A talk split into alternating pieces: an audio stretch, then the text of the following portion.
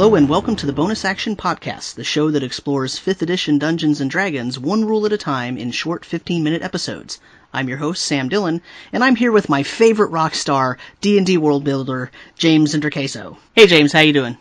Hey Sam, I am great, and I am ready to start this episode. How are you? I'm doing very well, and I'm excited to get this episode going too. But first, we have to tell you about our sponsor this episode, Noble Knight Games, where Out of Print is available again. They offer a wide variety of RPG items, accessories, books, adventure modules, CDs, all sorts of stuff, miniatures, anything that you can think of that has anything to do with gaming and is out of print or actually in print as well, you can find it at nobleknight.com. Let's hear a word from them. Noble Knight is an online game store. D&D, they got that and more.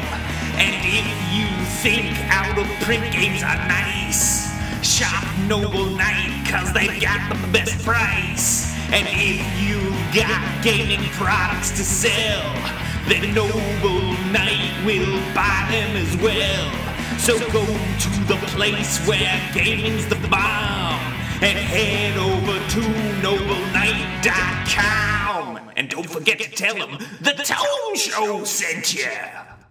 All right, let's do it. In this episode, we're discussing the specific class rules for spellcasting and preparation in D&D. You can see these rules in the player's handbook in chapter 3. We're going a bit beyond the basic rule PDF in this one, so you're going to need the full thing if you really want to understand this, the, the juicy player's handbook.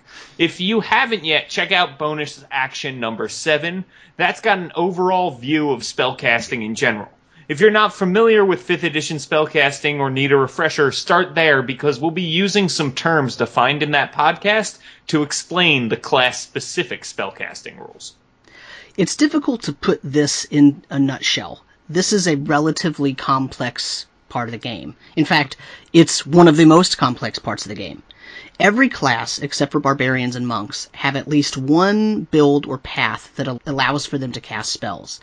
But they're all a little different, and that's what we're breaking down today. You should know that even though they don't cast spells by using spell slots, barbarians and monks have access to abilities which allow them a spell once in a while. First, let's define a few more terms. All spellcasters have spell slots. Essentially, to cast a spell of a given level, the character must expend one slot of that spell level. In all cases other than the warlock, which we'll get to in a moment, spell slots refresh after a long rest. In bonus action number 7, we discussed spells with small amounts of power that are called cantrips. Casting these spells don't use a spell slot at all, and the bard, cleric, druid, eldritch knight, fighter, arcane trickster, rogue, sorcerer, warlock, and wizard all get them. Paladins and rangers do not get them. All classes also have a spellcasting ability modifier, a term which is again defined in bonus action 7. For bards, paladins, sorcerers, and warlocks, the spellcasting ability is charisma. For clerics, druids, and rangers, the spellcasting ability modifier is wisdom. For eldritch knight fighters, arcane trickster rogues, and wizards, the spellcasting ability modifier is intelligence. Now let's break it down by class. Bards, rangers, and sorcerers each know only a specific number of spells which increase as their level in their class goes up. They can only know spells for which they have available slots. So for example, a bard with only first level spell slots can't know any second level spells. It's important to note that the number of spells known is not the same thing as the number of spell slots. The number of spells known is fixed and changes only when a character levels up which, spoiler alert, we're going to talk about in the next episode of Bonus Action. The number of spell slots are a resource which constantly fluctuates. In addition, the bard, ranger, and sorcerer may unlearn one spell that they know and replace it with another different spell each time that they level. The one difference between the way the two cast spells is that bards can cast spells as rituals, which have the ritual tag, while sorcerers and rangers cannot. Similarly, the Eldritch Knight Fighter and Arcane Trickster Rogue have spells known just like the Bard, Ranger, and Sorcerer. The difference is that they can only pick spells from the wizard spell list and they're limited to specific schools of magic for the most part. The fighter must learn mostly abjuration and evocation spells, while the rogue must learn mostly enchantment and illusion. There are four times in their class progression third level, eighth level, 14th level, and 20th level, that those builds of fighter and rogue may learn any spell from the wizard spell list. They're also not ritual casters. And you know who's weird? The Warlock. The Warlock has spells known, just like the Bard, Ranger, and Sorcerer. The Warlock has many fewer spell slots. The cool thing about the Warlock is that those spell slots refresh after a short rest. The Warlock also has a general pool of slots which increase in spell level. So rather than having one first level spell slot and one second level spell slot in the third level of the class, the Warlock just simply has two second level spell slots. The Warlock is also not a ritual caster. Of course, this style of spellcasting is only for Warlock spells of 5th level and below. At 11th level, the Warlock gains an ability called Mystic Arcanum, which allows it to cast 6th level spells and eventually higher level spells, but this ability requires the usual long rest to recharge and not a short rest like the Warlock's other lower level spells.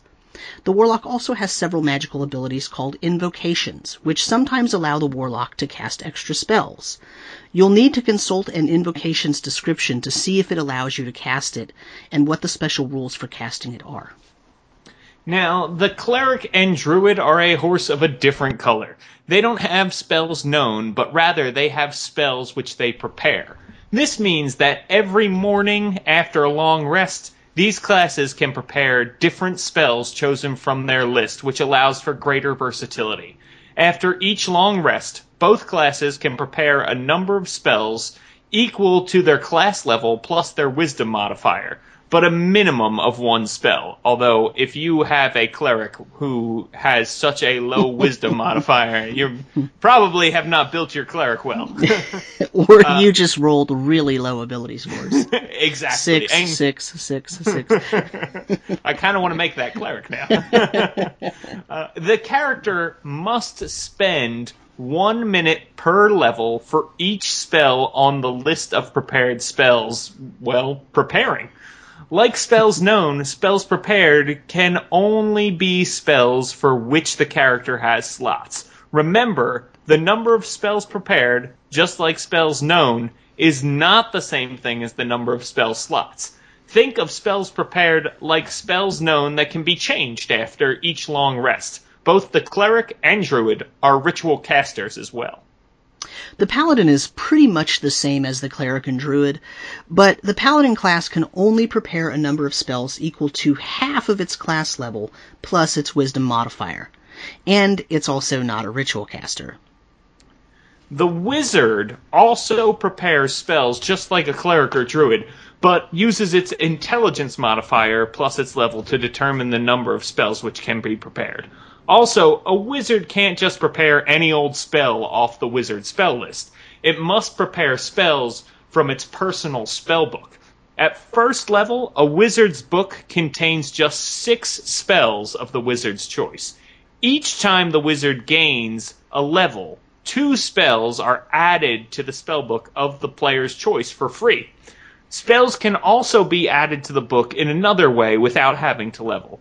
The wizard has to make copies of spells from a scroll or another spell book. For each level of the spell copied into the wizard's spell book, the wizard has to spend two hours and 50 pieces of gold. This represents the time and material cost required to practice the spell and copy it into the book. A wizard can only put new spells into its spell book if it has slots of that spell level available. So you can't be preparing for future slots by copying a ninth level spell into your spellbook if you're only first level. Of course, a wizard can make a backup spellbook in case its current spellbook is lost. Doing so takes less time and money since the wizard presumably already understands its own notations and has been practicing the spell for a while if it's in its own book. we're talking one hour and 10 gold pieces for each level of the spell copied. If a spell book is lost and the wizard didn't make a backup, the wizard can still use that one hour and 10 gold for each level of the spell copied into a new book for the spells that it currently has prepared. But all of the other spells that were in its spell book that it didn't have prepared, well, it's going to have to copy those into the spell book just like they were new. And this is, by the way, a, an area of the game that is ripe, ripe, ripe for house ruling. And in fact, I do house rule this in my game. It takes a lot more time than two hours and a lot more gold than 50 gold uh, uh, to get that spell. However, I don't have a cap on the spell spell level, so you can have a first, second, or third level character, for example, cat, you know, put, try to put a ninth level spell into their spell book. Now that doesn't mean that it happens without problems because they don't have the arcane knowledge to copy it perfectly.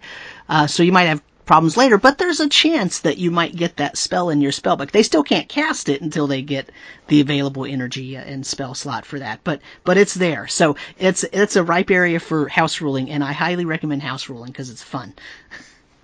Yes, yeah, especially those accidents that can happen. Those are the most fun to house rule Yes, as a DM. exactly. I love those accidents. and of course, lots of other classes have exceptions uh, to, to many things here. Um, if you pay close attention to your chosen archetype or the build wi- within the class that you've chosen, a cleric's domain and a paladin's oath allows them to have extra spells prepared which do not count against the normal number of spells that they have available. Similarly, the Circle of the Land Druid has options within their Circle Spells feature that gives them or grants them the same benefit.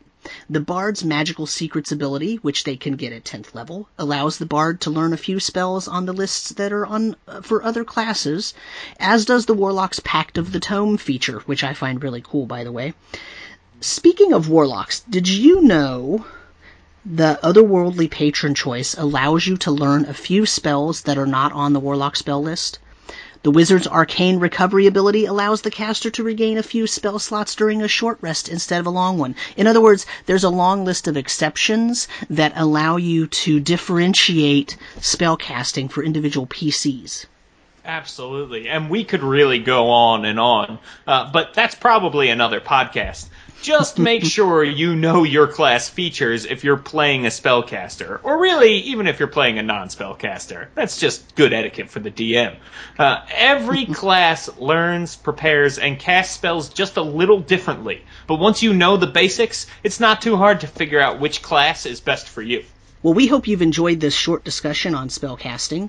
Uh, I believe there'll be another spellcasting uh, episode, right? Yeah. I This, is so, this is a big topic. Um, it's a big topic. If you like the show, I encourage you to visit thetomeshow.com and use our affiliate links for Amazon.com and DNDclassics.com and NobleKnight.com to support the show while you shop. It doesn't cost you anything extra, but it does throw a few copper pieces into the Tome Show's belt pouch, allowing us to stay on the air. I'd also like to send a special shout out to Tome Show listener Kath Post. Thanks for listening. We appreciate your support. If any other listeners out there have suggestions, corrections, or comments, feel free to leave a comment at thetomeshow.com or email thetomeshow at gmail.com. Or you could also be brave and call the Tome Show's biz line at 919 B-I-Z-T-O-M-E. Also, if you'd like to be really nice, please go to iTunes and rate the Tome Show.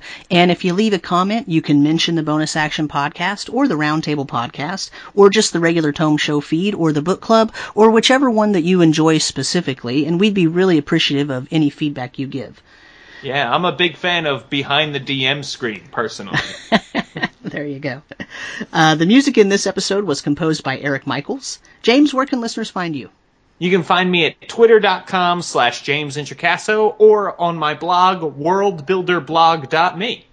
And you can follow me on Twitter at DM Samuel, or you can go to my blog at rpgmusings.com, or perhaps if you'd like to listen to a different kind of podcast, you can go to the Play on Target podcast. That is playontarget.com.